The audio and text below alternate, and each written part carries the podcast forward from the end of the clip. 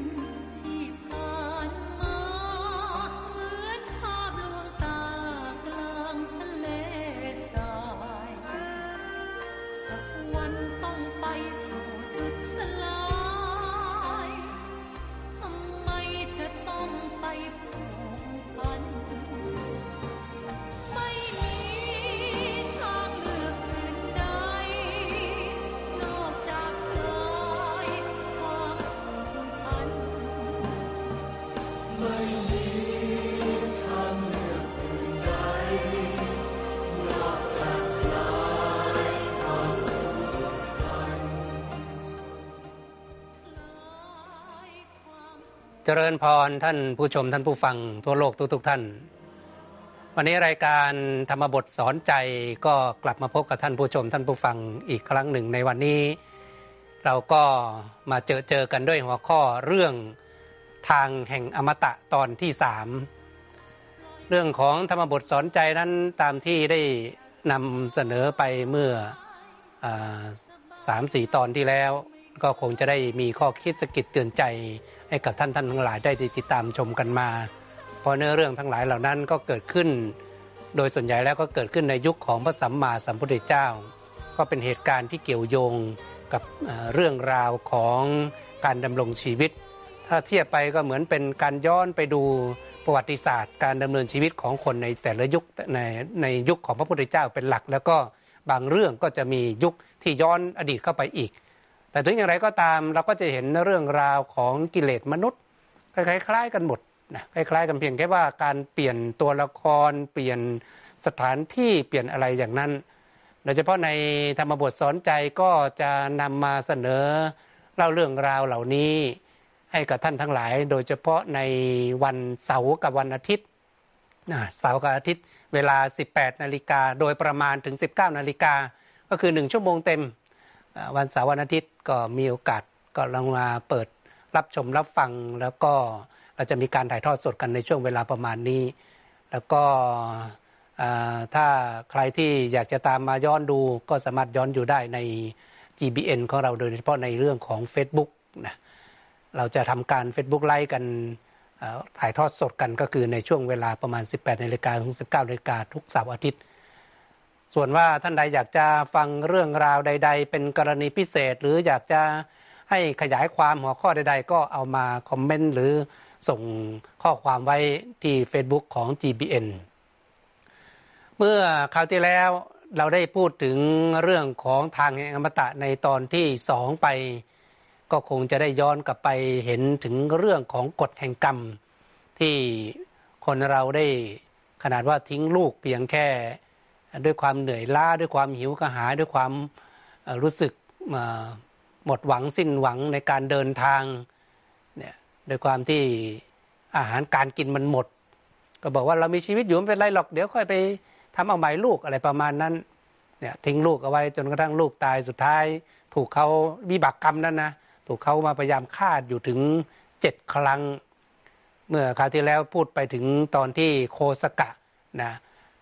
ได้แต่งงานแต่งการตามที่ลูกสาวของเศรษฐี เป็นผู้วางแผนแปลงแปลงสารใหม่ จดหมายที่เขาที่พ่อ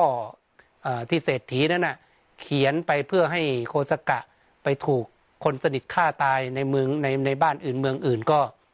ถูกแปลงสารไปว่าให้ไปการนำสินนำ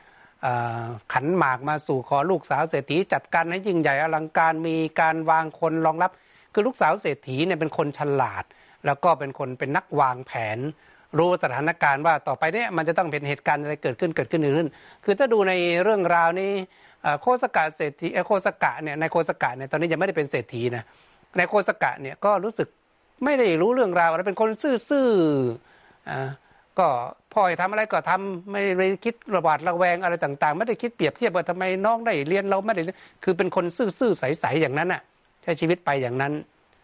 แต่ว่าลูกสาวของเศรษฐีนี่เนี่ยซึ่งเป็นตอนนี้ได้แต่งงานเป็นภรรยาของนายโคสกะแล้วเนี่ย เป็นนักวางแผนมองการไกลรู้ว่า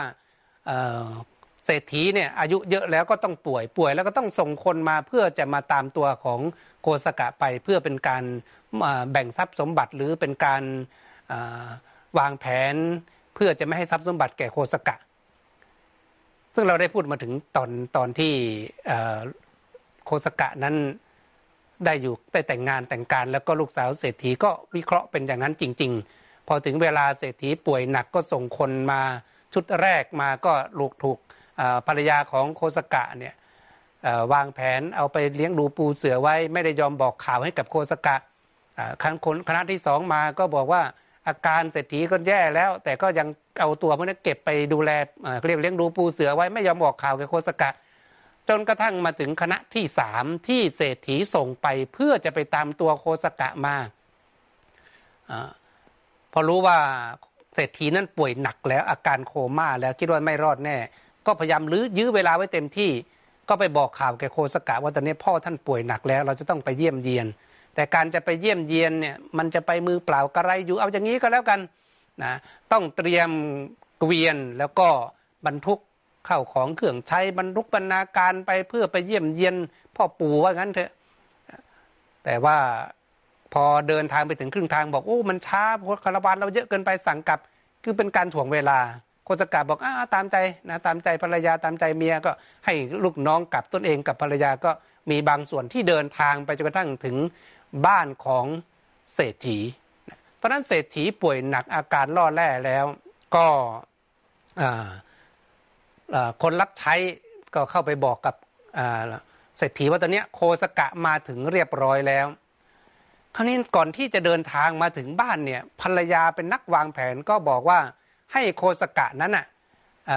ไปอยู่ทางปลายเท้าของพ่อ พ่อที่นอนป่วยประง่าประง่ามเนี่ยนะตนเองจะ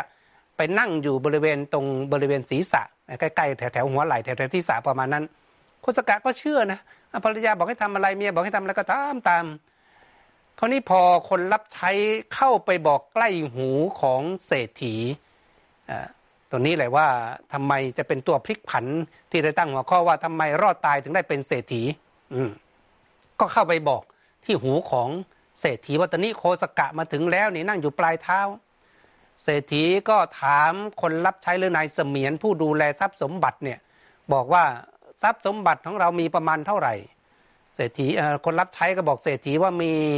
ประมาณสี่สิบโกดเฉพาะเป็นเงินทองนะมีสี่สิบโกดถ้าเทียบปัจจุบันก็น่าจะประมาณสี่สี่ร้อยล้านมั้งสี่ร้อยล้านประมาณนั้น แล้วก็มีอสังหาริมทรัพย์ มีทั้งมาวัวควายอีกเยอะแยะมากมาย มีบ้านสวยมีอะไรก็ว่ากันไป พอบอกเสร็จปั๊บเศรษฐีนั้นก็พยายามจะพูดว่าทรัพย์สมบัติของเราที่มีทั้งหมดนี้ เราจะไม่ยกให้โคสกะนะแต่ตอนนั้นมันพูดกระท่อนกระแท่นเหนื่อยล้าเหนื่อยหอบ แล้วก็คงจะเป็นบุญเก่าของ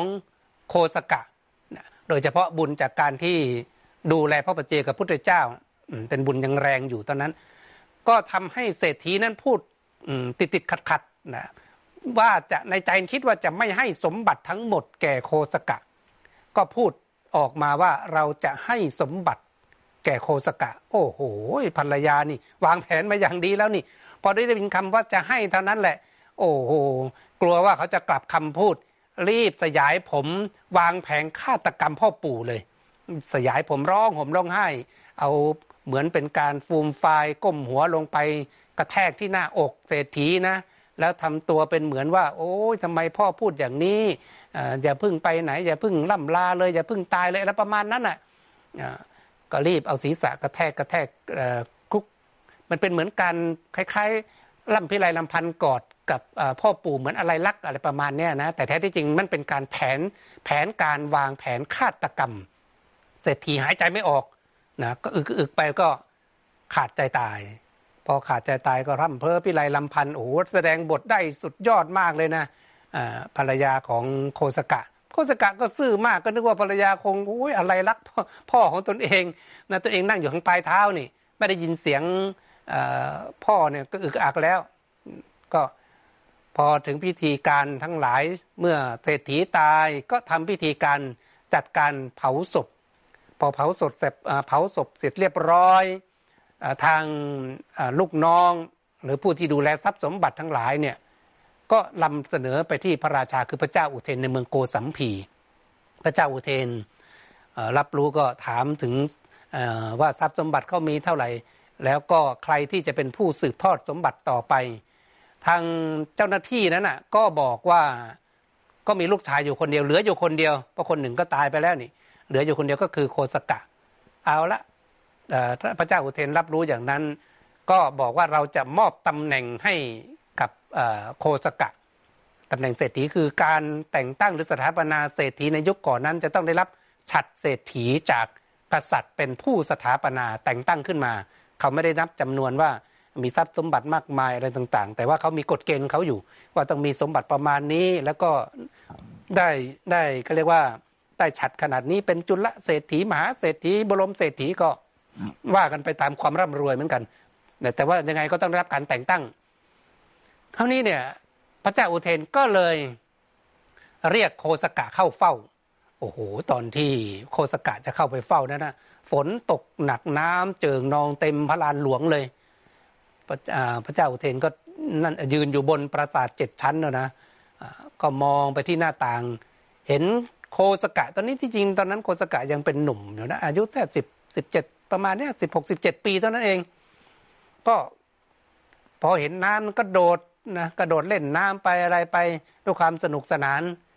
เดินผ่าน้ำไปสนุกไป พระเจ้าอุเทนเห็นก็ เออไอเด็กหนุ่มคนนี้มันจะเป็นเศรษฐีได้หรือก็คิดอย่างนั้นนะนะพอโคสกะเข้าไปถึงแล้ว ก็ปลอบใจโคสกะว่าเออ ต่อตอนนี้ไปเนี่ยเธอไม่ต้องกังวลนะ เราในฐานะที่เป็นกษัตริย์ก็จะยกสมบัติของพ่อเธอทั้งหมดเนี่ยให้เธอดูแลต่อไปกิจการทั้งหลายดูแลต่อไป แล้วก็จะยกสถานะขึ้นเป็นเศรษฐีต่อจากพ่อ ให้ดูแลกิจการต่อจากพ่อ โคสกะรับแล้วก็เดินกลับออกจากพระลานหลวงออกจากพระตำหนักของพระเจ้าอุเทนไป แต่เวลาเดินขากลับเนี่ย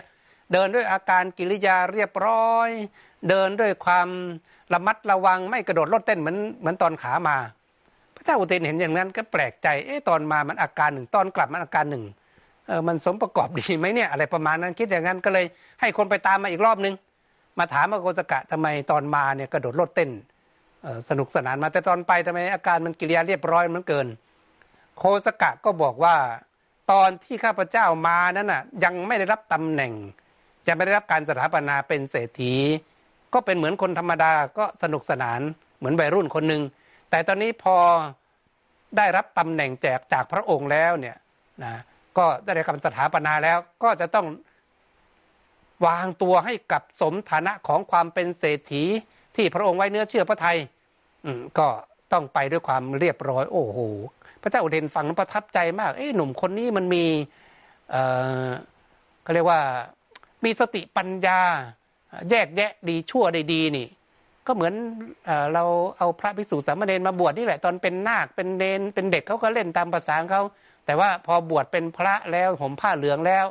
ก็กิริยามารยาทต่างๆ ก็ประพฤติปฏิบัติตามข้อวัดปฏิบัติของภิกษุ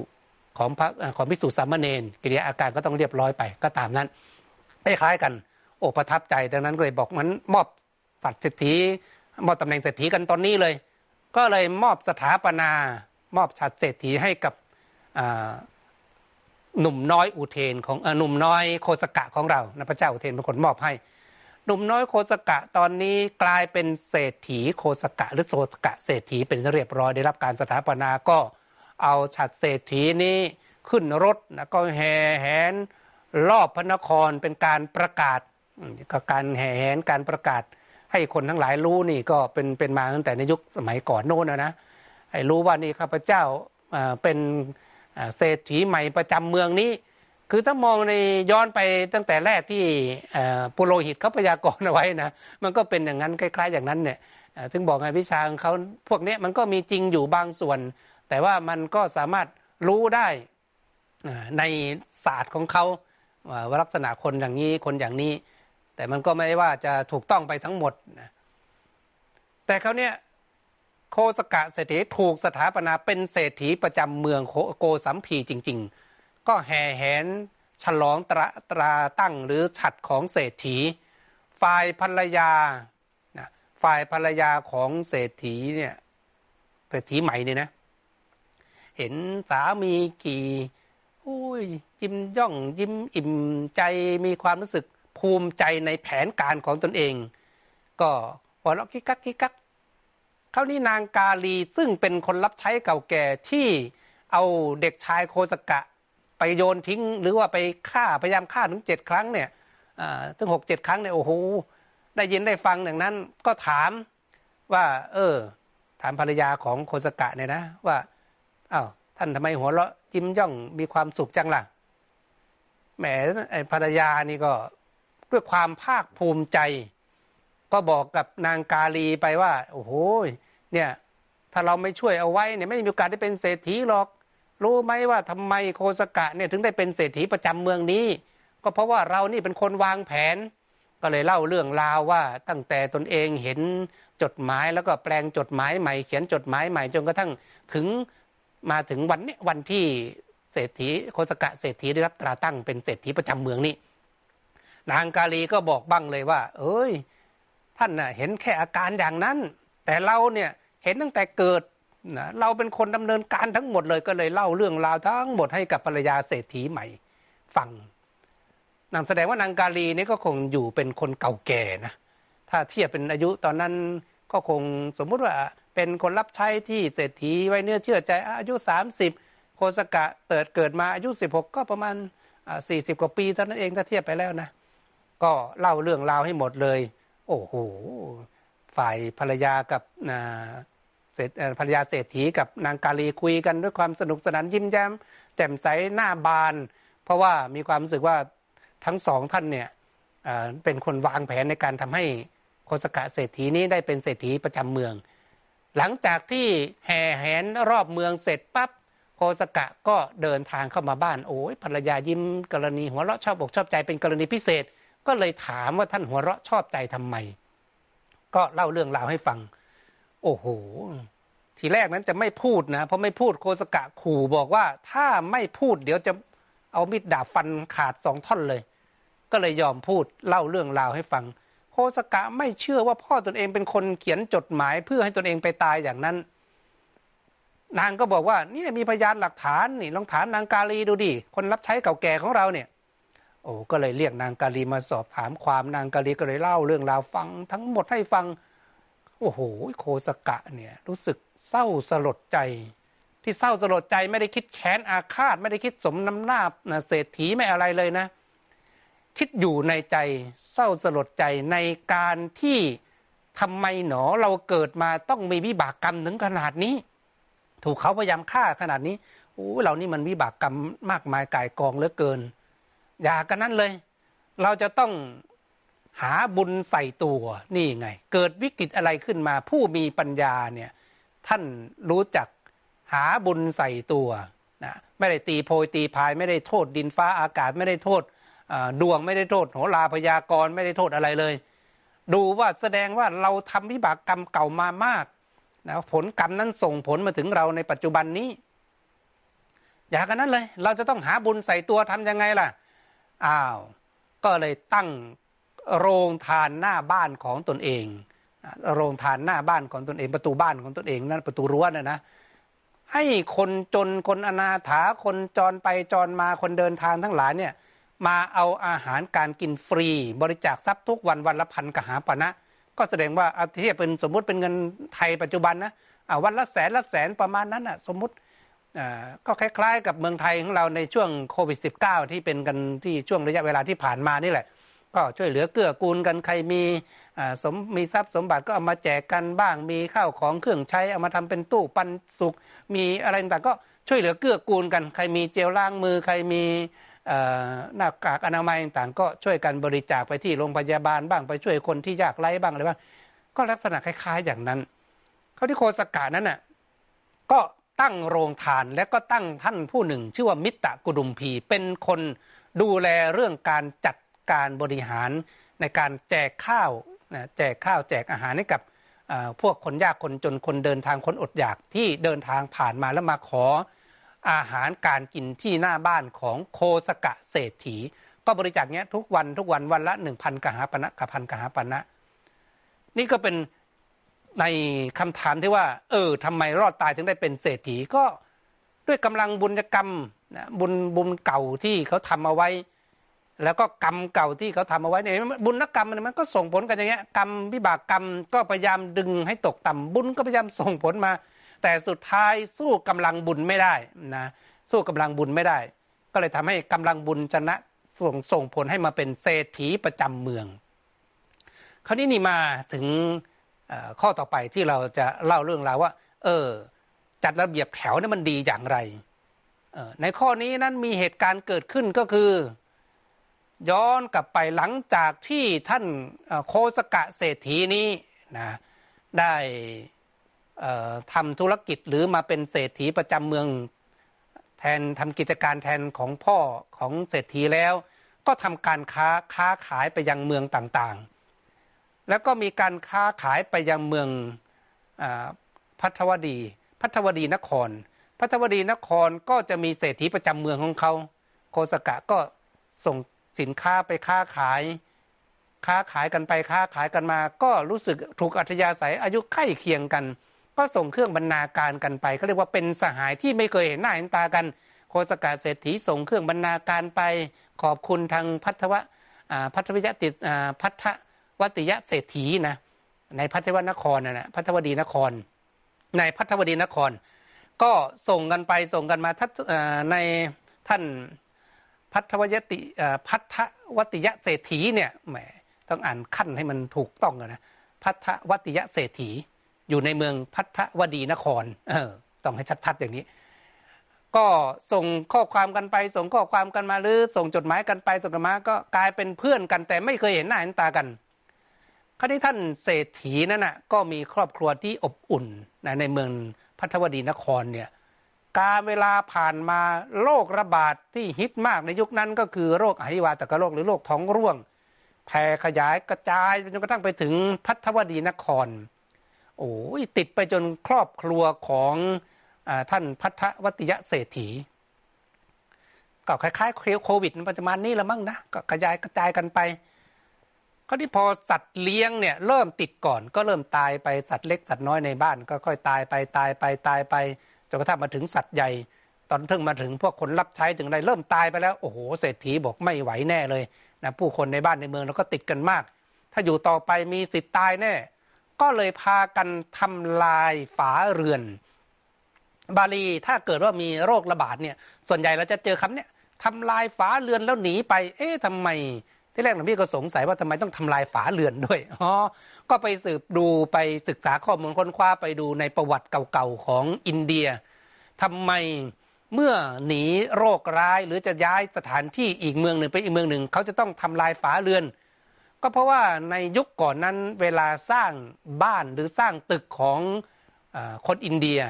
เขาจะใช้อิฐก็คล้ายๆ อิฐแดงหรืออิฐอิฐมอนบ้านเรานี่แหละก่อขึ้นมา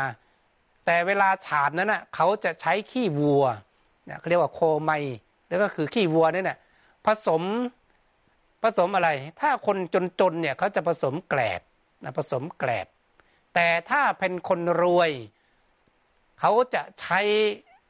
ข้าวเปลือกผสม ข้าวเปลือกผสมแล้วก็ฉาบทา ฉาบแทนปูนนะนะฉาบฉาบฉาบฉาบเอาไว้พอถึงเวลา มันเป็นการเก็บอาหารนะเก็บข้าวเปลือกเก็บสเสบียงเอาไว้ เมื่อเกิดเหตุสงครามหรือเกิดเหตุเพศภัย หรือเกิดเหตุโรคร้ายอย่างเนี้ยเขาก็กระเทาะเอาขี้วัวที่เขาฉาบบ้านเนี่ยนะฉาบข้างฝาบ้านเนี่ย ข้างฝาบ้านข้างข้างฝาเรือนเอาไว้เนี่ย กระเทาะกระเทาะออกมาเพื่ออะไรเพื่อแยกเอาข้าวเปลือกนั้น แล้วก็นำข้าวเปลือกนั้นติดตัวไปเพื่อเป็นอาหารเอาไปตำเอาไปบดเอาไป ผสมนี่เป็นวิธีการของคนในยุคนั้นเป็นการเก็บเสบียงของเขา ก็ใช้วิธีการนี้จึงจะได้มีคำศัพท์นี้เยอะ ๆ ว่าอพอหนีโรคร้ายเมื่อไหร่ก็ทำลายฝาเรือนทำลายฝาเรือนทำลายฝาเรือนเพื่อแกะเอาข้าวเปลือกหรือแกะเอาพวกเสบียงอาหารติดตัวไป เศรษฐีภรรยาเศรษฐีก็มีลูกสาวนางหนึ่ง ชื่อว่านางสามาคิดว่าเราต้องเดินทางหนีตายไปที่เมืองโกสัมพี ก็เรียกไปตายเอาดาบหน้าก็แล้วกัน ไปขอพึ่งใบบุญเพื่อนของเราหน่อย เพื่อนที่เป็นเศรษฐีที่โคสกะที่เมืองโกสัมพีเนี่ยแม่ไม่เคยเห็นหน้าเห็นตากัน แต่ก็ส่งสินค้าส่งการค้าขายกันไปกันมา หวังว่าจะไปพึ่งบารรมีของเพื่อนที่เมืองโกสัมพี เดินทางดันด้นกันไปดันด้นกันไปจนกระทั่ง ผ่านไปถึงเมืองโกสัมพี ก่อนจะเข้าไปในเมืองนั้นนะด้วยศักดิ์ศรีของความเป็นเศรษฐี ก็รู้สึกว่า เอ๊ะเราจะเข้าไปด้วยความเนื้อตัวมอมแมมรู้สึกว่าจากเนี้ยมันดูไม่สมศักดิ์ศรีแล้วไม่ไม่ให้เกียรติเศรษฐีประจำเมืองเขาเอาอย่างนี้ก็แล้วกันเราอาบน้ำอาบท่านะแล้วก็พักอยู่ที่ศาลาใกล้ๆประตูเมืองเนี่ย สักสองสามวัน พอร่างกายเรามีกระปรี้กระเปร่ารู้สึกสดชื่น เบิกบานพอสมควรแล้วค่อยไปหา ไหนๆก็มาถึงโกสัมพีแล้วพูดง่ายว่าเรารอดตายกันแล้วล่ะทั้งครอบครัว จากนั้นทั้งสามทั้งสามท่านทั้งพ่อทั้งแม่แล้วก็ลูกเนี่ยสามพ่อแม่ลูกก็พากันไปอาบน้ำแต่งเนื้อแต่งตัวเสร็จ ก็พักกันอยู่ที่ศาลาริมทางที่หน้าประตูเมืองโกสัมพีคราวนี้เนี่ยทางท่านพัทวัติยะเศรษฐีเนี่ยก็รู้ว่าท่านโคสกะเศรษฐีใจบุญมาก ปิดโรงทานที่หน้าบ้านของตนเอง วันนั้นตื่นเช้ามาก็ส่งลูกสาวไปรับอาหารที่บ้านของโคสกะเศรษฐี มิตรกุรุมพีก็แจกอาหารไปทุกวันทุกวันโอ้โหผู้คนก็จอแจกันมาขอกันทุกวันอย่างเนี้ยด้วยความอเลิศเบิกบานคราวนี้เนี่ยมิตรมิตรกุดุมพีมองเห็นนางสามาวดีหญิงสาวจากต่างเมือง ก็สะดุดตาแล้ว เอ๊ะคนนี้นี่มันเดินทางมาจากเมืองอื่นนี่ ก็ถามว่าเออเธอจะเอากี่กี่กล่องล่ะถ้าถามถ้าเทียบปัจจุบันนะจะเอากี่ห่อจะเอากี่กล่อง ก็บอกต้องการสามกล่องสามห่ออะวิตากุรุมพีก็อะอยากได้ก็ยกให้ไปอะสามห่อนะ นางสามาเนี่ยเดินทางเอาข้าวห่อนั้นสามห่อนั้นเดินออกมามากินข้าวกับพ่อกับแม่ที่ที่ศาลาใกล้ๆประตูเมืองนั่นน่ะ ทั้งแม่และลูกสาวก็เอออยากจะให้พ่อเนี่ยแข็งแรงด้วยความปรารถนาดี เพราะเป็นผู้นำของครอบครัวนี่ ก็กินข้าวกันคนละครึ่งหนึ่งแล้วก็แบ่งให้พ่อเนี่ย ส่วนหนึ่งแม่ก็แบ่งให้ส่วนหนึ่งส่วนพ่อนั้นน่ะ ก็กินข้าวนะกินข้าวด้วยความหิวก็กินเยอะกว่าเพื่อนนี่ ก็เทียบไปแล้วก็คงกินสองห่อคนเดียวเพราะว่าอีกห่อหนึ่งอะแม่กับลูกเนี่ยก็แบ่งกันไปคนละครึ่งประมาณนั้นนะกินไป ตกกลางคืนนั้นมาอาหารย่อยไม่ทัน ด้วยความที่ระบบอาหารมันของอินเดียเนี่ยมันจะเป็นอาหารแห้งๆเป็นข้าวที่เขาหุงด้วยลักษณะของเขาอะมันมีกรรมวิธีที่ไม่คล้ายไม่ไม่ได้เหมือนกับประเทศของเราพอเขากินเข้าไปมากเข้ามากเข้าก็เกิดแก๊สในท้องในลำไส้ย่อยอาหารอาจจะต่างเมืองด้วยอาหารมันคนละเมืองกันด้วย ก็เลยทำให้คืนนั้นอาหารไม่ย่อยตาย อาหารไม่ย่อยถ้าเพียงเทียบเหมือนปัจจุบันนี้เราคงจะได้ยินบ่อยๆก็ว่าไหลตายวงการแพทย์ไม่รู้จะใช้คำว่าไอ้คำว่าไหลตายได้ว่ายังไง ก็บอกว่าหัวใจล้มเหลว หัวใจล้มเหลวก็แน่นอนนะหัวใจถ้ามันยังไม่ล้มเหลวก็ยังไม่ตายแหละก็คงจะใช้วิธีการนะอาจจะเทียบเป็นสัตว์สมัยใหม่หน่อยก็หัวใจล้มเหลวตายพอตายโอ้โหตื่นเช้ามาทั้งแม่ทั้งลูกปลุกยังไง พ่อไม่ตื่นร้องห่มร้องไห้ ก็ทำพิธีการชาปนกิจเอาพ่อไปเผา เผาเสร็จสับเรียบร้อย ลูกสาวก็ต้องเดินทางเข้าไปขออาหาร มิตรกุดุมพีเห็นเข้าเออวันนี้เธอจะเอากี่กล่องล่ะเอากี่ห่อล่ะ ก็บอกว่านางสามานะก็บอกขออสองกล่องสองห่อก็แล้วกัน ก็เลยมอบสองห่อมา นางพอมาถึงปุ๊บคราวนี้นี่ยแม่ก็เสียอกเสียใจมากที่สูญเสียพ่อก็ไปกระทันหันอย่างนั้น นางสามาเองก็กินข้าวได้น้อย ที่เหลือส่วนหนึ่งก็แบ่งให้กับแม่ แม่ก็กินไปตามที่กำลังตนเองกินไหว สุดท้ายคืนนั้นอาจจะเกิดจากความเหนื่อยล้าอาจจะเกิดจากความเศร้าโศกเสียใจ อาจจะเกิดจากความตรอมใจหลาย ๆ เรื่องประดังประเดเข้ามาทำให้แม่คืนนั้นก็เสียชีวิตอีก ท่านใช้คำว่าอาหารไม่ย่อยเหมือนกันศัพท์สมัยใหม่ก็บอกหัวใจล้มเหลวไปอีกคนนึงนี่ ถ้าเป็นคนในยุคนี้บอกโอ้แสดงว่านะ น่าจะเจอผีแม่ไม้ในศาลานี้เอาชีวิตไปแล้วมั้งนี่นะนอนนอนกันสองคืนตายกันสองศพก็คงคิดกันอย่างนั้น แต่ว่าคนในยุคนั้นเขารู้ว่าอ๋อมันเกิดจากอาการอของอาหารบ้างของอะไรบ้างก็ไม่ได้คิดกันมาก นางสามาก็เสียอกเสียใจมากก็อะไรเอาแม่ไปเผาดูดิ มาสูญเสียพ่อวันหนึ่งมาสูญเสียแม่วันหนึ่งแล้วเธอเป็นหญิงสาวอะนะเป็นหญิงสาวอายุสิบหกสิบเจ็ดปีอย่างเนี้ยกำลังวัยรุ่นอยู่อย่างนี้โอ้โหเสียอกเสียใจ สุดท้ายก็ต้องเดินทางไปขออาหารในวันที่สามมิตรกุดมพีก็ถามแล้ววันเนี้ยจะเอากี่ห่อล่ะ เธอก็บอกว่าขอแค่ห่อเดียว โอ้โห มิตรกุดมพีดูมาสามวันแล้วมันแรกมันเอาสามห่อวันที่สองมันเอาสองห่อวันที่สามมันเอาห่อเดียว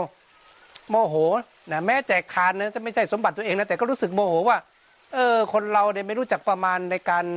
คำนวณท้องตัวเองให้ดี แสดงว่ากินวันแรกเอาไปทิ้งสองหอดิ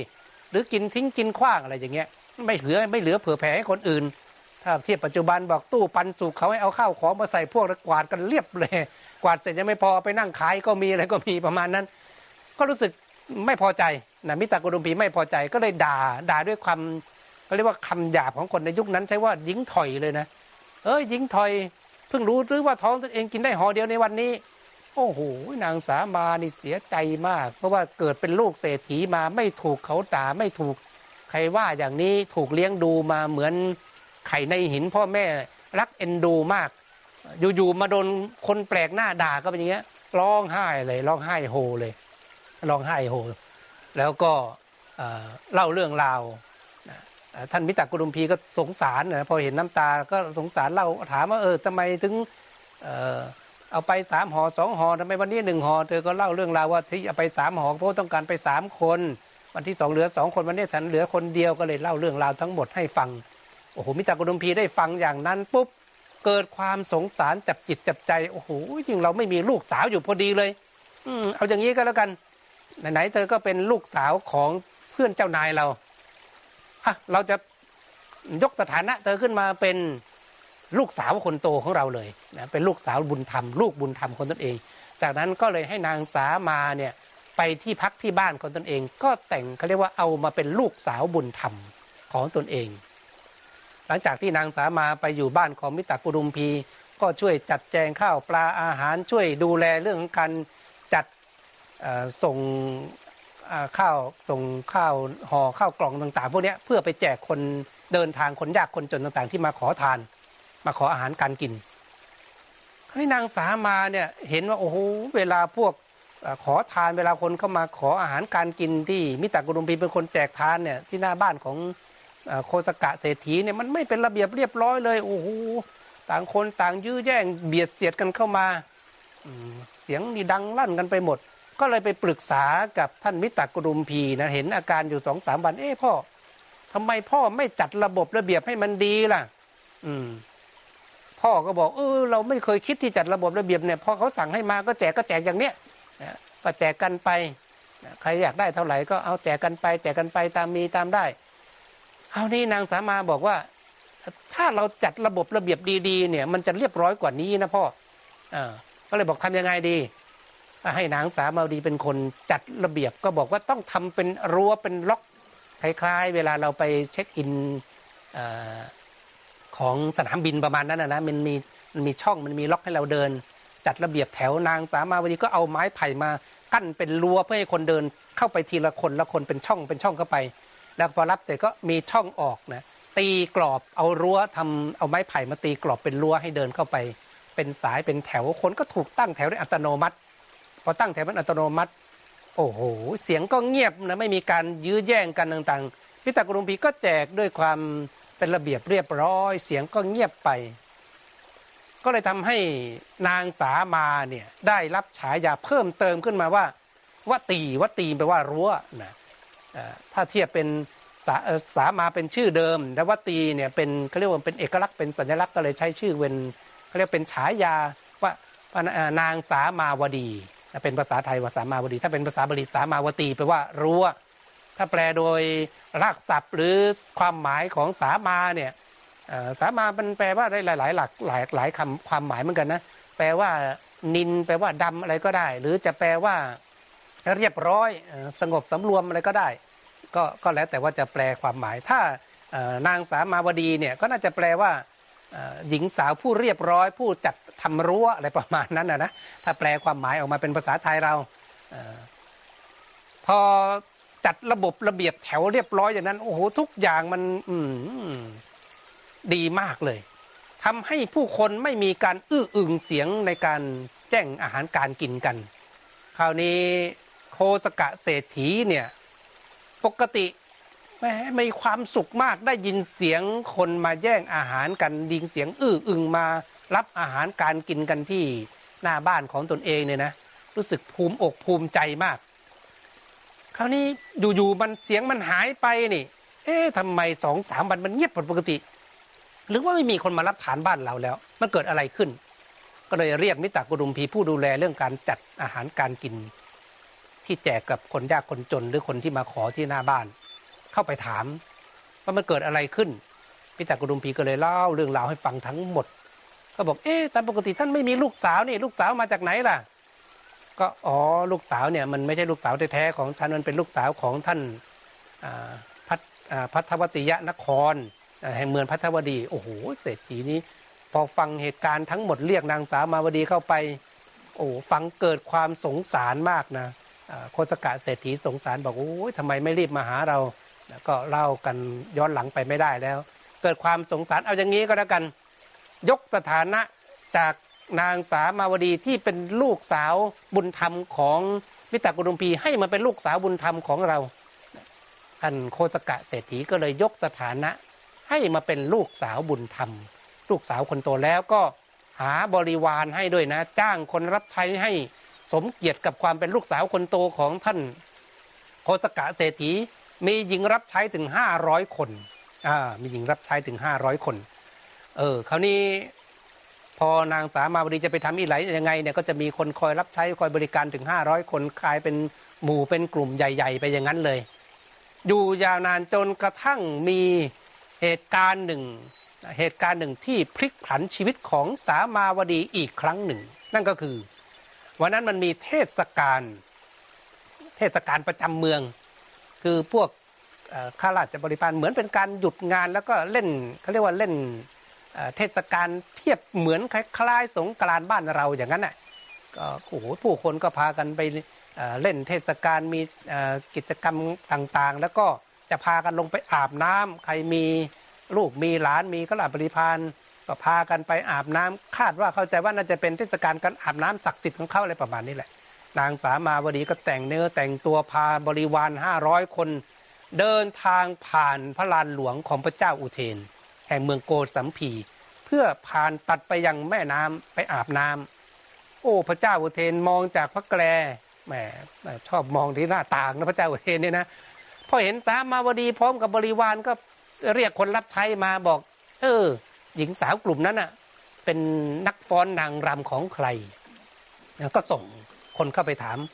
ข้าราชบริพารบอกอ๋อไม่ใช่นักฟ้อนนางรำที่ไหนเลย นั่นแหละคือ ลูกสาวคนโตของโคสกะเศรษฐีพระเจ้าอุเทน เห็นปิ้งปุ๊บนี่ปิ้งขึ้นมาเลยนะอยากจะได้มาเป็นพระมเหสี ก็เลยบอกข้าราชบริพารบอกให้ส่งสารไปขอสามาวดีกับให้ไปขอสามาวดีนี้ เราจะสถาปนาขึ้นเป็นอัครมเหสี ก็ส่งข้าราชบริพารไปขอกับโพสกะเศรษฐีในขณะที่นางสามาวดีพาบริวารไปอาบน้ำอยู่นะ ในยุคนั้นเป็นยุคสมบูรณาญาสิทธิราชกษัตริย์เป็นใหญ่นี่ ก็ส่งคนไปขอ แต่โคสกะเนี่ยก็บอกว่าเราไม่สามารถจะบังคับ ขืนใจลูกสาวของเราให้ไปเป็นมเหสีของพระเจ้าอุเทนได้คราวนี้พระเจ้าอุเทนรู้อย่างนั้นโกรธนะว่าเศรษฐีปฏิเสธของตนเอง ก็เลยสั่งลงเขาเรียกว่าลงอาญา ให้คนไปตรีตาตีตีตราหน้าประตูบ้านไล่เอาเศรษฐีกับภรรยากับคนในบ้านออกมาทั้งหมด แล้วก็ล้อมบ้านเลย ล็อกไว้เลยห้ามเข้า เศรษฐีก็โอ้โหพากันมาอยู่นอกบ้านเข้าบ้านไม่ได้ เพราะว่าเป็นตราพระเจ้าแผ่นดิน เหมือนเป็นการล้อมบ้านยึดบ้านประมาณนั้นน่ะหลังจากที่สามาวดีอาบน้ำเสร็จกับบริวารเดินกลับมา มาเจอพ่ออยู่ข้างนอกบ้าน ก็ตกอกตกใจอา้าวมีทหารมาตีตีตราไว้อะไรไว้ ก็เลยเข้าไปถามโคสกะว่ามันเกิดอะไรขึ้น โคสกะก็บอกเนี่ยพระเจ้าอุเทนต้องการตัวของเธอไปเป็น พระมเหสี เป็นอัครมเหสี แต่เราไม่ให้เขาก็เลยลงอาญาเราอย่างนี้เข้าบ้านไม่ได้เลย กดดันมากนะโอ้นางสามาวดีหนึ่งก็ถูกสถานการณ์กดดัน ก็เลยบอกพ่อไปว่า โอ้ไม่เป็นไรหรอกพ่อตนเองจะยอมเสียสละตนเองนะเพื่อไปเป็นมเหสีของพระเจ้าอุเทนตามคำขอของท่าน จากนั้นพนางสามาวดีก็เลยตัดสินใจนะ เดินทางไปเป็นอัครมเหสีของพระเจ้าอุเทนโพสกะเศรษฐีก็ได้รับประทานรับพระราชทานอภัยโทษให้เข้าไปดำเนินการอยู่ในบ้านในตามปกติต่างๆ นางสามดีก็เอาบริวารห้าร้อยคนนั้นไปอยู่ในเมืองโกสัมพีอยู่ในรั้วในวังกับพระเจ้าอุเทนด้วยพระเจ้าอุเทน ได้อัครมเหสีเป็นมเหสีองค์แรกก็คือพระนางสามาวดี เห็นไหมว่า จากลูกเศรษฐีตกยาก ได้รับการเลี้ยงดูขึ้นมาเป็นลูกสาวเศรษฐีบุญธรรมของโคสกะเศรษฐีบุญบารรมีส่งผลนะจนกระทั่งได้มาเป็นอัครมเหสีแห่งเมืองโกสัมพีนี่ก็เป็น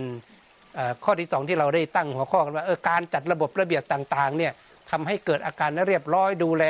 ด้วยสติปัญญา ทั้งทั้งที่ท่านมิตรปิมิตรกุรุมพีก็แตกมาอย่างนั้นไม่ได้จัดระบบระเบียบอะไร แต่พอนางสามามาเจอเข้าโอ้เห็นแล้ว เออเอาความเรียบร้อยเข้ามา เอาความเจริญรุ่งเรืองเข้ามา คือวินัยหรือ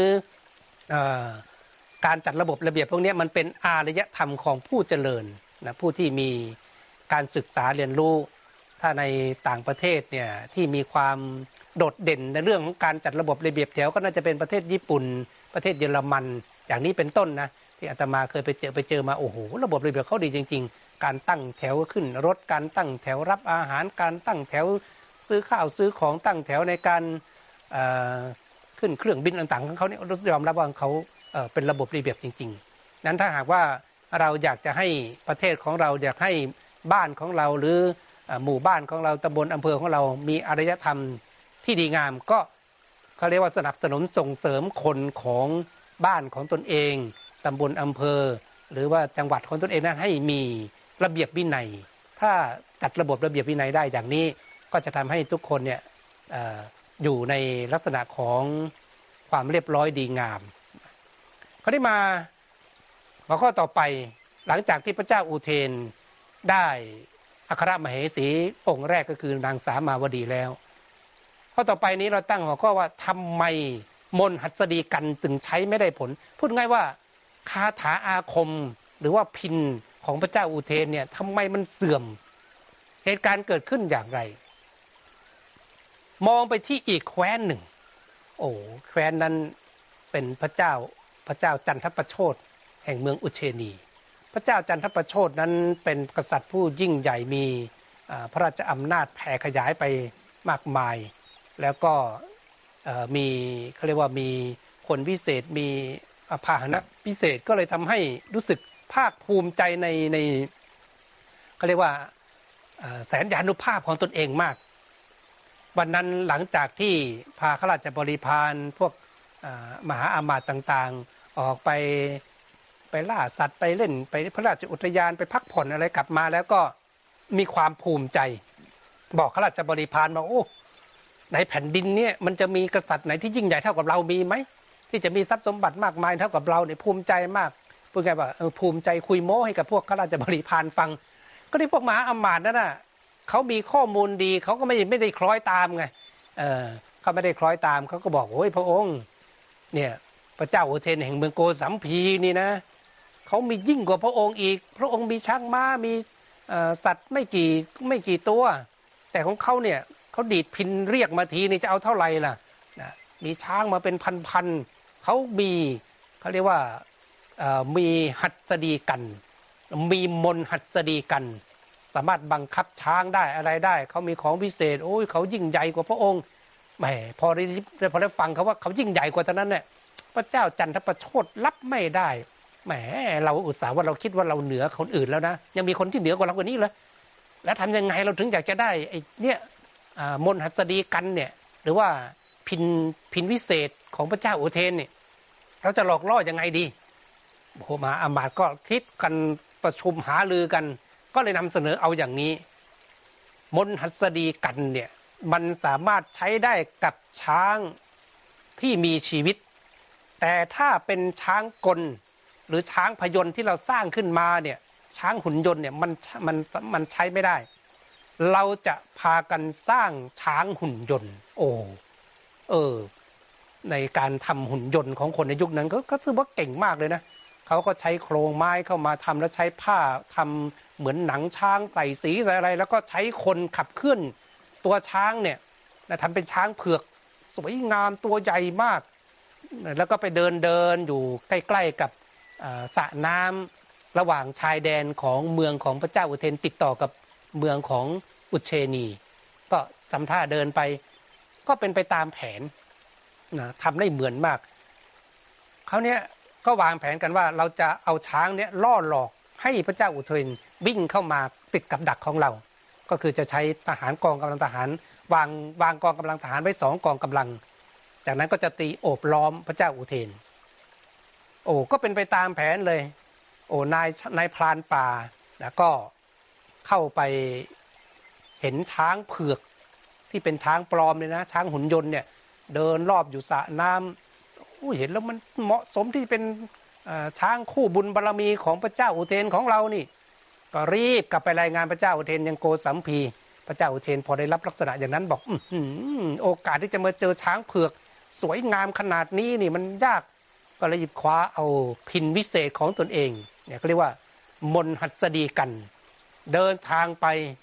แล้วก็ไปเห็นช้างวิเศษตัวนั้นจริง ๆ โอ้โหเป็นช้างเผือกสวยมาก พระเจ้าอุเทนเห็นอย่างนั้น พร้อมกับกำลังทหารเนี่ยยกทัพกันไปเนี่ยนะกะว่าจะได้ช้างคู่บุญคู่บารมีกลับมา ดีดพินพร้อมกับไล่มนเพื่อจะดึงช้างตัวเนี้ยกลับมา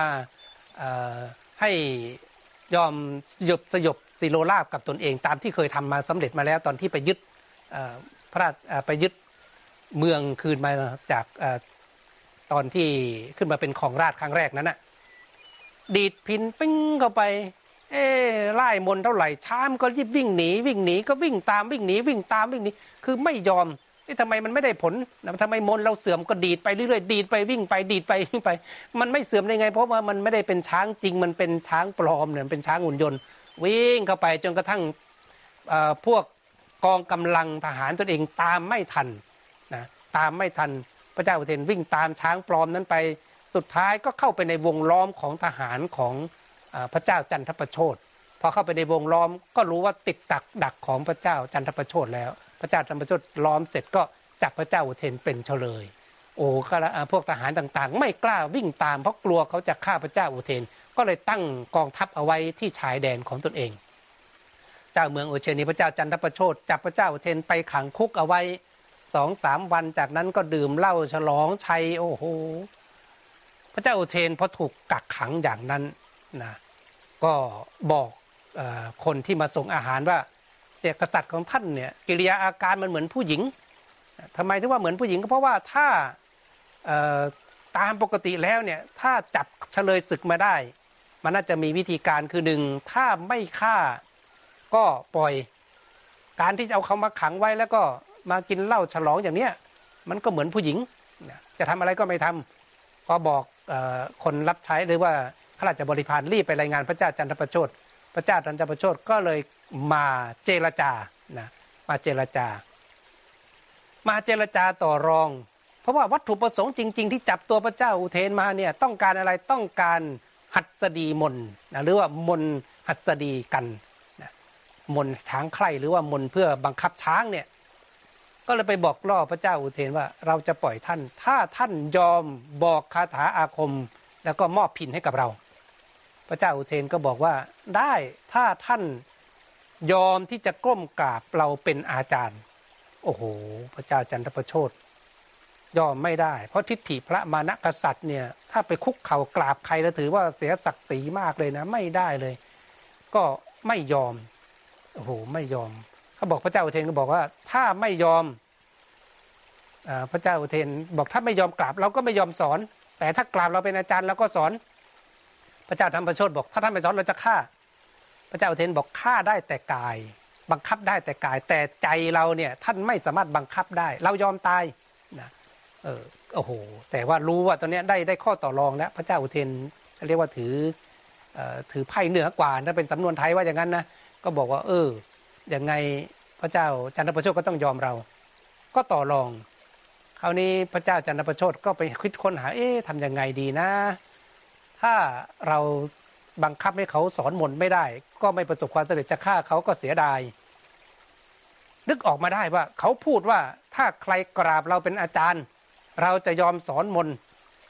ก็เลยไปต่อรองใหม่ไปถามใหม่พระเจ้าจันประโชคไปถามพระเจ้าอุเทนใหม่ว่าเมื่อกี้ตอนที่คุยกันคราวที่แล้วเนี่ย ท่านบอกว่าใครกราบเราเรายอมสอนคาถาอาคมให้สอนมนให้ ถ้าเรามีหญิงค่อมนะคนไม่เปี้ยเสียขามากราบท่านก็ยอมใช่ไหมบอกยอม ยอมเป็นอาจารย์สอนให้เลย ขอไปว่ามากราบเราเป็นอาจารย์ โอ้โห พระเจ้า จันทประโชดนั้นน่ะ ได้ปิ้งไอเดียขึ้นมา คือถ้าจะไปส่งพวกข้าราชบริพารพวกมหาอามาตย์ต่าง ๆ ไปเรียนโอ้ถ้ามันได้คาถาอาคมได้วิชาหัสดีกันมาเนี่ย มันยกทัพมาปราบเราเราแย่แน่เลย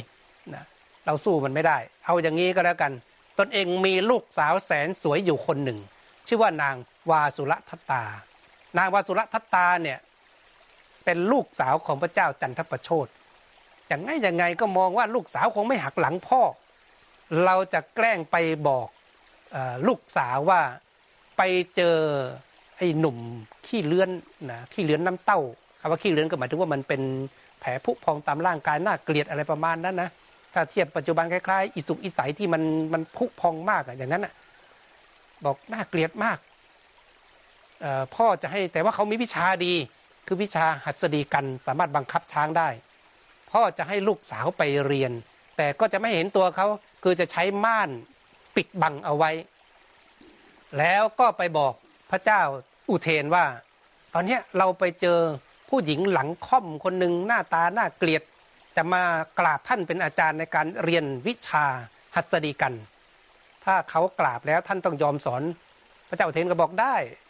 ขอให้ใครที่มากราบเราเป็นอาจารย์เราก็จะสอนวิชาให้ จากนั้นพระเจ้าจันทประโชคก็เลยเอาม่านไปปิดบังไว้ ไปหลอกทั้งสองคนนั้นว่าพระเจ้าอุเทนนะไปหลอกลูกสาวพระเจ้าอุเทนไปหลอกลูกสาวว่าพระเจ้าอุเทนเป็นโรคเรื้อนน้ำเต้า ไปหลอกพระเจ้าอุเทนว่าลูกสาวตนเองนั้นเป็นหญิงหลังค่อมนะหน้าตาน่าเกลียดเอาม่านปิดไว้นะกลัวว่าลูกสาวจะไปหลงรักพระเจ้าอุเทนนี่ก็วางแผนรอบคอเหมือนกันนะอืมแต่นี่เลยเป็นข้อ คำถามต่อมาว่านี่แหละเเปิดม่านว่าทำไมเปิดม่านจึงพบรักนี่ไง จะเป็นคำถามต่อไปในข้อที่สี่นี้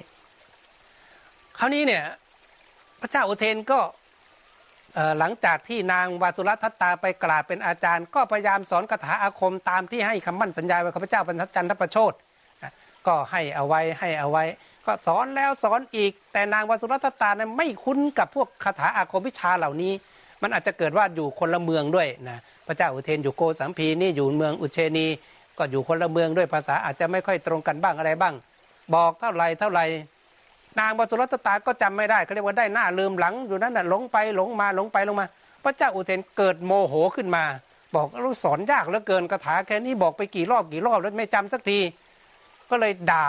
นะใช้คำด่าคำหยาบของคนในยุคนั้นว่าเฮ้ยอีหญิงค่อมเนี่ยนะเป็นสำนวนภาษาบาลีเขาว่าอย่างนั้นนะ อีหญิงค่อมอีกระพุ้มปากหนา เอ้ยทำไมบอกยากแสนยากเหลือเกินท่องไม่ได้พูดไม่ได้เงี้ยโอ้โหนางวสุรัตตาพอโดนด่ามันอย่างนั้นเพราะในภาพในใจของตนเองนั่นน่ะมองว่าพระเจ้าอุเทนคือไอ้น้ำเต้านะไอ้คือน้ำเอ่อพวกขี้เหลือนน้ำเต้า ก็โมโหตนเองเป็นลูกกษัตริย์มาด่าอย่างนี้ได้ยังไงนะตอนนั้นลืมความเป็นลูกศิษย์อาจารย์แล้ว ก็บอกว่าไอ้บุรุษน้ำเต้าเอ้ยมาด่าอย่างนี้ได้ยังไง พูดอย่างนี้ได้ยังไงเนี่ยจะหาเรื่องได้ยังไง ก็เลยเปิดม่านดูพอเปิดม่านดูตอนนั้นอ้าวปิ้งกันเลยนะปิ้งกันเลยอ้าวนี่มันไม่ใช่บุรุษน้ำเต้าขี้เลือนน้ำเต้าตามที่พ่อบอกเอาไว้นี่ โอ้ยเราโดนพ่อหลอก พระเจ้าอุเทนเห็นนางพระสุรัตตาก็รู้สึก โอ้โหสมัยสวยสดงดงามอย่างนี้ ก็เกิดความสิเนหานะสิเนหา คราวนี้ไม่ต้องใช้ม่านแล้วนะ ก็เอาม่านออกก็นั่งจีบกันคุยกัน สุดท้ายก็ไปมีความสัมพันธ์กันนะพระเจ้าอุเทนก็ไปมีความสัมพันธ์จากนั้นก็ล่อหลอกนางวาสุรัตทัตตาว่าเนี่ยชีวิตของเราเนี่ยขึ้นต่อเธอนะ ถ้าเธอพาเราหนีออกจากตรงนี้ไปได้ ก็จะสถาปนาขึ้นเป็นมเหสี บอกนางวาสุรัตตานางวาสุรัตตาตอนนั้นเกิดความหลงไหลรักพระเจ้าอุเทนเข้าไปแล้วนี่นะก็ยอมทุกอย่างแล้ว พ่อก็ลุ้นนั้นลุ้นอีก เอ๊ะทำไมมันเรียนไม่จบกันสักที ก็ถามมาลูกสาวว่าเออเป็นยังไงลูกเรียนไปถึงไหนแล้วโอ้ดีแล้วพ่อกำลังเรียนได้ดีเลยนี่กำลังต่อวิชากันนะก็เรียกว่าต่อคาถาอาคมกันกำลังได้ดิบได้ดี ก็บอกพ่อหลอกล่อพ่อไปอย่างนั้น ก็ตกลงกับพระเจ้าอุเทน ว่าท่านให้รับคำมั่นสัญญากับข้าพเจ้าไหมว่า ถ้าช่วยท่านไปได้แล้วเนี่ย ท่านจะเอาเราขึ้นมาเป็นมเหสีนะคือไม่ทอดทิ้งเรา พระเจ้าอุเทนบอกเราให้คำมั่นสัญญา เพราะโดยธรรมชาติของกษัตริย์ในยุคนั้นก็เรียกว่าตรัสแล้วไม่คืนคำนะไม่พลิกไปพลิกมา ก็วางแผนกันเลย นางวสุรัตตาเขาเรียกว่าหลงหลงไหลสามีแล้วละหลงไหลหนุ่มรูปงามพระเจ้าอุเทนไปแล้ว หลงคารมเหมือนกันเถอะก็ไปหลอกพ่อนะไปหลอกพระเจ้าจันทประโชดว่าเนี่ยเวลาคาถาอาคมตัวนี้มันเรียนมาได้เยอะแล้ว แต่มันมีเคล็ดลับวิชา ถ้าจะให้ เกิดความขลังความศักดิ์สิทธิ์และสำเร็จเนี่ยจะต้องเดินทางไปเก็บเก็บสมุนไพรสมุนไพรชนิดนี้จะต้องเก็บเวลานี้ดวงดาวนี้ขึ้นมา สมมุติว่าเอาวดาวดาวเหนือขึ้นมา ในระยะเวลาเที่ยงคืนเนี่ยจะต้องไปเก็บอะไรประมาณนั้นก็ไปหลอกล่อว่าไป แต่ว่าถ้าจะไปอย่างนั้นเนี่ยประตูเมืองมันปิดเป็นเวลา ก็ขออนุญาตว่ามีประตูเมืองพิเศษนะให้เข้าประตูพิเศษได้ แล้วก็ไปได้ทุกเวลาก็พูดง่ายว่าเป็นคนถือกุญแจนั่นแหละพระเจ้าจันทประโชดก็ดีอกดีใจคิดว่าลูกเนี่ยจะได้เคล็ดวิชาจะเรียนจบแล้ว ก็เลยมอบเอาลูกอยากจะไปเก็บเวลาไหนก็ไปเก็บแล้วก็ให้ช้างไว้ตัวหนึ่งในการเดินทางเข้าออกประตูนี้ ก็ให้เขาเรียกให้พาหนะเอาไว้ หลังจากที่วางแผนกันเสร็จสับเรียบร้อย พระเจ้าอุเทนก็ค่อยๆเอ่อ รอดูจังหวะโอกาส วันนั้นจังหวะโอกาสมาถึงพระเจ้าจันทประโชดนะเดินทางพา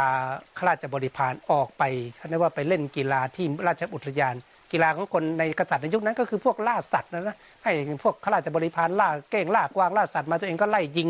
อะไรประมาณนั้นน่ะ พระเจ้าอุเทนเห็นเป็นจังหวะโอกาสดีแล้วที่เราจะได้หนีก็วางแผนกับวาสุรทัตตา เอากระสอบหนังใหญ่ ๆ บรรจุเงินบรรจุทองบรรจุกหาปณะนะใส่กันไปแล้วก็เอาขึ้นไปหลังช้าง จากนั้นก็ขี่คอช้างกับนางวสุรัตตาหนีออกจากกรุงอุเชนีทางประตูที่พ่อให้ไว้เพื่อไปเก็บสมุนไพรเนี่ยนะโอ้ยพอกำลังหนีไปอย่างนั้น โอ้ขราชบริพารรีบวิ่งไปรายงานพระเจ้าจันทประโชดพระเจ้าจันทประโชดกลับมาด้วยความรวดเร็วยกทัพจะตามไป โอ้โหเขานี่พระเจ้าอุเทนเห็นจนตัวแล้วใกล้จะมาถึงก็เทกหาปณะ เทเงินว่างั้นเถอะเทกหาปณะไปผู้คนก็จับโอ้ไล่พวกทหารก็พากันเก็บใหญ่เลย ก็เลยพากันล่าช้า พอใกล้ใกล้ตัวมาอีกก็เทเงินนะที่เป็นวัตถุเรียกว่าเงิน พอใกล้ตัวมันก็เททอง คนก็เก็บก็เลยตามไม่ทัน หลังจากนั้นพระเจ้าอุเทนก็เลยหนีหนีเข้าไปจนกระทั่งเข้าไปอยู่ในกองทัพที่ ว้นของตนเองที่ตั้งรออยู่แล้ว จากนั้นพวกกองทัพก็เลยพาพระเจ้าอุเทนกลับสู่เมืองโกสัมพี หลังจากที่ถึงโกสัมพีแล้วพระเจ้าอุเทนนั้นก็ทำตามคำมั่นสัญญา สถาปนาวาสุรัตตาเป็นมเหสีอีกองค์หนึ่งเป็นองค์ที่สองนี่ก็เป็นเหตุเกิดขึ้นสำหรับที่ได้เล่ามาในตอนที่สามนี้ เราจะเห็นได้ว่าเหตุการณ์ทั้งหมดเนี่ยมันก็ ทำให้เห็นถึงเรื่องราวชีวิตของคนเราว่ามันมีความพลิกผันพลิกโผแล้วก็คนเรานั้นจะต้องดำเนินชีวิตไปเอาตัวรอดกันไป แต่กว่าว่าสถานการณ์มันจะบีบคั้นเราขนาดไหนก็ตาม ถ้าเรามองจากสามาวดี ดูดีว่าเพื่อคนที่ตนเองรัก หรือว่าคนที่รักของตนเอง เพื่อครอบครัวของโคสกะแล้ว เธอก็ต้องเป็นผู้เสียสละเป็นอย่างยิ่ง ที่จะให้คนในครอบครัวนั้นอยู่ ด้วยความสงบสุขเพื่อจะไม่ให้เกิดเขาเรียกว่าเป็นอาญาของแผ่นดิน คือถ้าเกิดว่าไปไปดึงไปขัดไปขวางก็อาจจะเกิดการทำให้โคสกะกับครอบครัวเป็นอันตรายได้ เธอก็ต้องเป็นผู้เสียสละความเป็นผู้เสียสละเพื่อรักษาชีวิตของคนเอง เห็นไหมว่าสถานการณ์หลาย ๆ สถานการณ์เราอาจจะไม่รู้หรอกว่าแต่ละคนที่เขาไปยืนอยู่ในจุดจุดนั้นน่ะเขาจะต้องผ่านการเสียสละมาขนาดไหน บางคนเสียสละเพื่อลูก บางคนเสียสละเพื่อ สามีภรรยาบางคนเสียสละเพื่อครอบครัวของตนเอง แต่ของเรานั้นเราเสียสละเพื่อกับพระพุทธศาสนา หรือให้กับธรรมะของพระพุทธเจ้าดำรงคงอยู่ถึงแม้เราจะเสียสละชีวิตเลือดเนื้ออะไรต่างๆ มากมาย แต่เรารักษาธรรมนะรักษาธรรมของเราเอาไว้ รักษาธรรมะของพระพุทธเจ้าเอาไว้ดังนั้นการเสียสละก็ถือว่าเป็นสิ่งที่ดี แต่ว่าเราเสียสละนั้นเพื่ออะไร แต่เป็นการเสียสละ ที่ดีสุดคือการเสียสละเพื่อโลกุตละก็คือการบรรลุมรรคผลนิพพาน ส่วนว่าพระนาพระเจ้าอุเทนแม้สถานการณ์จะถูกเข้าไปอยู่ในวงล้อมของข้าศึกถูกจับตัวไปอะไรไป แต่คนเรานั้นนะถึงบอกไงว่าปัญญาไม่ไม่ได้ไม่ได้มีไว้ต้มแกงกิน คือใช้สติปัญญาใช้วาทะใช้วิธีการอย่างไรก็ตามเพื่อจะได้เอาตัวเองรอดขึ้นมา เราก็เหมือนกันเราจะเจอสถานการณ์อะไรที่อยู่ในช่วงเทศกาลของโควิด -19 เนี่ยถ้าเราใช้สติปัญญาไตรตรองพินิจพิจารณาดู เดี๋ยวเราก็เห็นทางออกเห็นช่องทาง เห็นความสว่างให้กับชีวิตของตนเอง เราอาจจะเจออาชีพใหม่ๆเราอาจจะเจอนวัตกรรมใหม่ ๆ อาจจะเจอสินค้าใหม่ ๆ หรืออาจจะเจอสิ่งดีๆ ที่เกิดขึ้นอยู่ว่าเราจะใช้สติปัญญา อย่าไปมัวพั่มพิไรลำพันเพ้อรอ โชคชะตาชีวิตต่างๆ มันไม่ใช่ เราจะต้องใช้สติปัญญาของเรา ศึกษาค้นคว้าข้อมูลต่างๆ แล้วก็ประมวลผลมา แล้วมันก็จะเห็นทางรอดของชีวิต แล้วก็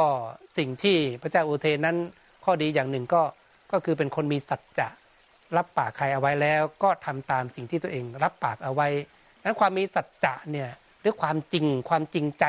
ถือว่าเป็นสิ่งที่สำคัญในการดำเนินชีวิตอย่างหนึ่ง ถ้าเราไม่มีสัจจะไม่มีความจริงใจ บางคนเวลาทำการค้าขายเอาค้าขายออนไลน์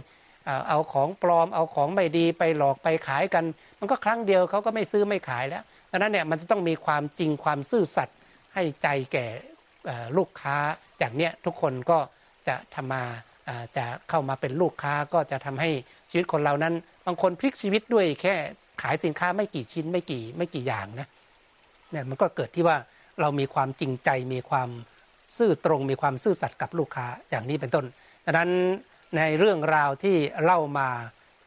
ธรรมบทสอนใจในตอนที่สามทางแห่งอมตะของเราก็จบไปแต่เพียงเท่านี้ ส่วนว่าในคราวต่อไปจะมีเรื่องราวต่อจากนี้ต่อไป จะเป็นเหตุการณ์อะไรยังไง เดี๋ยวมาติดตามกันในวันพรุ่งนี้ตอนที่ 4 ต่อไปสำหรับวันนี้ก็อนุโมทนาสาธุการ ให้บุญรักษาให้ทุกท่านร่ำรวยแข็งแรงเข้าถึงธรรม โดยง่ายโดยเร็วพันจงทุกท่านทุกประการเธอ